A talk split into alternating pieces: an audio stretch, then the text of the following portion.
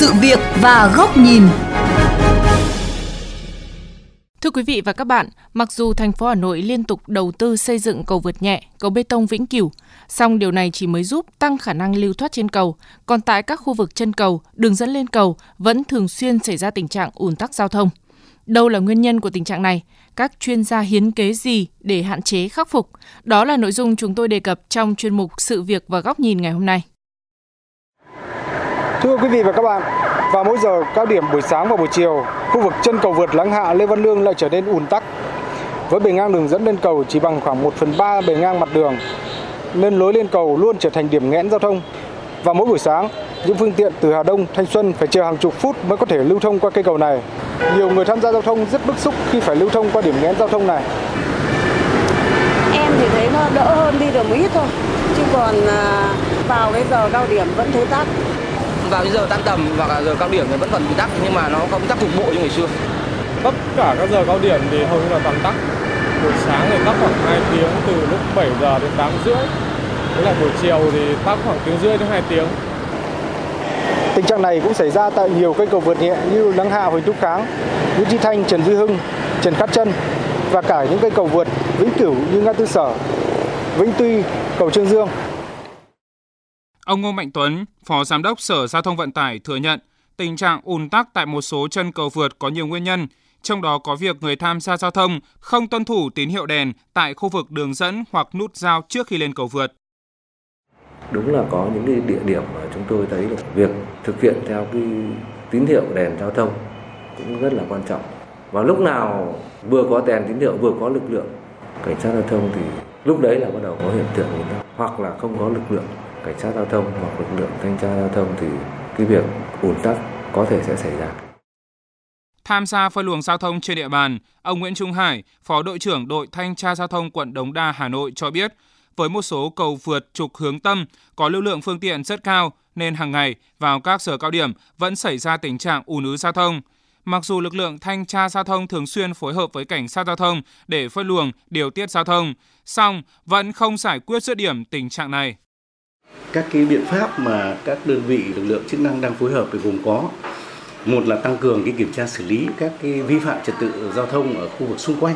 để đảm bảo cho đường thông thoáng. Thứ hai nữa là phân luồng giao thông trực tiếp để à, tạo cái đường à, lên cầu cũng như phân làn cho những cái phương tiện đi dưới cầu để đảm bảo cái cái giao thông được thông suốt. Tuy nhiên thì cũng vẫn chưa giải quyết được triệt để. Phân tích về tình trạng ùn tắc tại các đầu cầu vượt đô thị, chuyên gia giao thông Doãn Minh Tâm cho rằng các giải pháp cầu vượt nhẹ, thậm chí cả cầu bê tông cốt thép thiết kế vĩnh cửu của Hà Nội chủ yếu nhằm cải thiện khả năng thông xe theo một hướng nên không giải quyết triệt để tình trạng ùn tắc.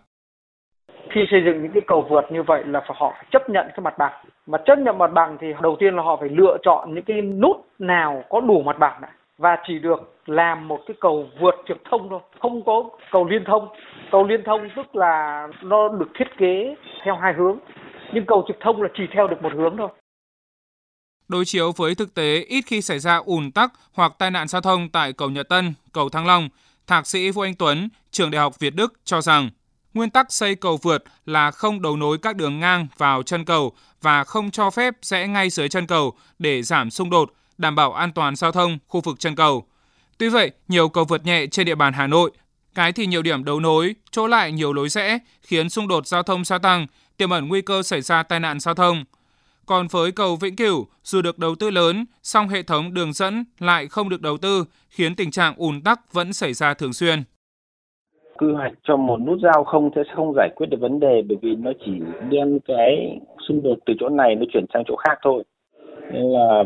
phải có những cái tính toán, phải có cái mô hình giao thông cho một cái khu vực rộng, phải xét tới cái dòng giao thông đi xuyên qua vào dòng giao thông nội bộ. Để từ đó cái việc mà xây dựng cầu vượt đây nó phải được kết hợp với các cái giải pháp tổ chức giao thông khác để sao cho giảm thiểu được các cái nút thắt cổ trai những cái điểm xung đột nhiều ý kiến cũng cho rằng để gỡ nút thắt cổ trai về giao thông phải xem xét đến cả một vùng tương đối rộng lớn chứ không xét một điểm cục bộ khi xem xét môi trường cục bộ thì rất dễ rơi vào tình trạng chỉ giải quyết trước mắt, tạm thời và có thể lại xuất hiện các xung đột mới ngay tại vị trí cũ.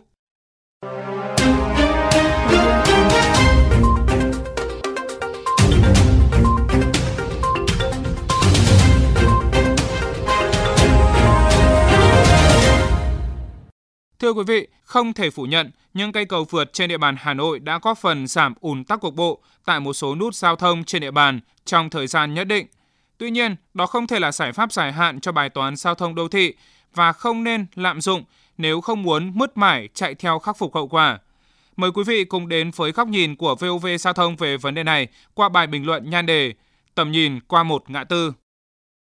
Đã có một thời, cầu vượt được xem là giải pháp hữu hiệu cho bài toán ách tắc giao thông rất căng thẳng ở đô thị. Và thực tế, chúng đã góp phần không nhỏ giảm tải cho các nút giao đồng mức ở nội đô, gỡ một số nút thắt ở cửa ngõ vào trung tâm thành phố. Từ hiệu quả, tại Hà Nội, cầu vượt nhẹ tiếp tục được nhân rộng tại thành phố Hồ Chí Minh và tỏ ra khá hiệu quả với một số nút giao lớn như ngã tư Thủ Đức, ngã tư Hàng Xanh, vòng xoay Lăng Cha Cả, ngã 6 Gò Vấp, nút Nguyễn Tri Phương, đường mùng 3 tháng 2. Nhưng cũng từ cách đây nhiều năm, khi Hà Nội ồ ạt xây lắp cầu vượt nhẹ, đã có những cảnh báo về việc bội thực cầu vượt, lợi bất cập hại có thể xảy ra. Là bởi bắc một cây cầu để thông qua một nút giao thì dễ, nhưng giải tỏa được ách tắc trên cả trục đường lại là chuyện khác nếu hạ tầng giao thông trên những tuyến đường có cầu vượt không thay đổi. Thay vì ách tắc chính giữa nút giao như trước kia, kể từ khi có cầu, lượng phương tiện bị dồn lại ở những đoạn dẫn lên dẫn xuống hai đầu cầu vượt. Ách tắc giao thông dần dịch chuyển sang các điểm trước hoặc sau cầu vượt. Giờ thì người lái xe ô tô mất khoảng 20 phút trong giờ cao điểm để qua cây cầu mấy trăm mét ở nút Láng Hạ Lê Văn Lương, không khác gì 10 năm trước khi có cầu vượt, thậm chí còn tệ hơn. Trục Liễu Giai Văn Cao trước kia không nằm trên bản đồ ùn tắc của Hà Nội. Kể từ sau khi xuất hiện cầu vượt, áp lực giao thông từ trung tâm đẩy sang phía Hồ Tây, khiến khu vực Văn Cao, Trích Xài, Thụy Khuê, Hoàng Hoa Thám thường xuyên ngột ngạt. Không chỉ ùn tắc, mà tần suất va chạm giao thông cũng gia tăng tại các khu vực đường dẫn của cầu vượt đô thị kiểu này do sự đan cài, xung đột giữa các hướng đi ngay nút giao đầu cầu. Ở góc độ kiến trúc đô thị, cầu vượt là một tiếng thở dài của những người làm kiến trúc khi cảnh quan đô thị gần như đã bị băm nát với sự lên xuống chằng chịt của các nút giao. Chỉ ba trục đường phía Tây và Tây Nam vào trung tâm Hà Nội, đếm sơ sơ có tới 6 cầu vượt lớn nhỏ, chỉ một đoạn ngắn từ đê sông Hồng vào tới ô chợ dừa, đường xá hai lần lồi lên, một lần lõm xuống, qua cầu, qua hầm các kiểu. Cầu vượt đô thị, từ cứu tinh thành tội đồ gây ùn tắc và tai nạn, quá trình ấy đã diễn ra như thế nào? Các phương án tổ chức giao thông có thay đổi, nhưng chỉ cục bộ tại nút có cầu vượt, không có khả năng điều tiết lưu lượng và dòng giao thông trên cả trục đường nơi có cầu vượt đi qua. Những phần đi bằng không được mở rộng thêm, những giao cắt dày đặc trước và sau cầu vẫn thế, Việc mở rộng cục bộ một đoạn đường nào đó trên trục vô hình chung biến những cây cầu vượt thành thòng lọng giao thông.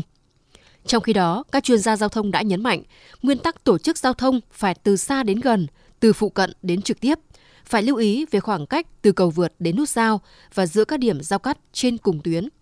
Giải quyết nút thắt cổ trai phải từ góc độ quy hoạch, tái tổ chức giao thông cho cả một vùng, một khu vực, chứ không chỉ cục bộ, một vài điểm. 10 năm với những đổi thay của giao thông trên các cây cầu, thời gian đã đủ dài để Hà Nội và các đô thị nghiêm túc nhìn lại giải pháp này trước khi vội vàng làm thêm nhiều cầu mới. Đành rằng vẫn cần các giải pháp ngắn hạn trước mắt trong khi đợi một diện mạo hoàn toàn mới của hạ tầng. Nhưng nếu cứ để tình trạng cầu mới đường cũ, quy hoạch này bị động bởi quy hoạch kia và tầm nhìn của tổ chức giao thông không vượt qua phạm vi một vài nút giao, thì các đô thị sẽ cứ mướt mải chạy theo khắc phục hậu quả của những giải pháp ngắn hạn.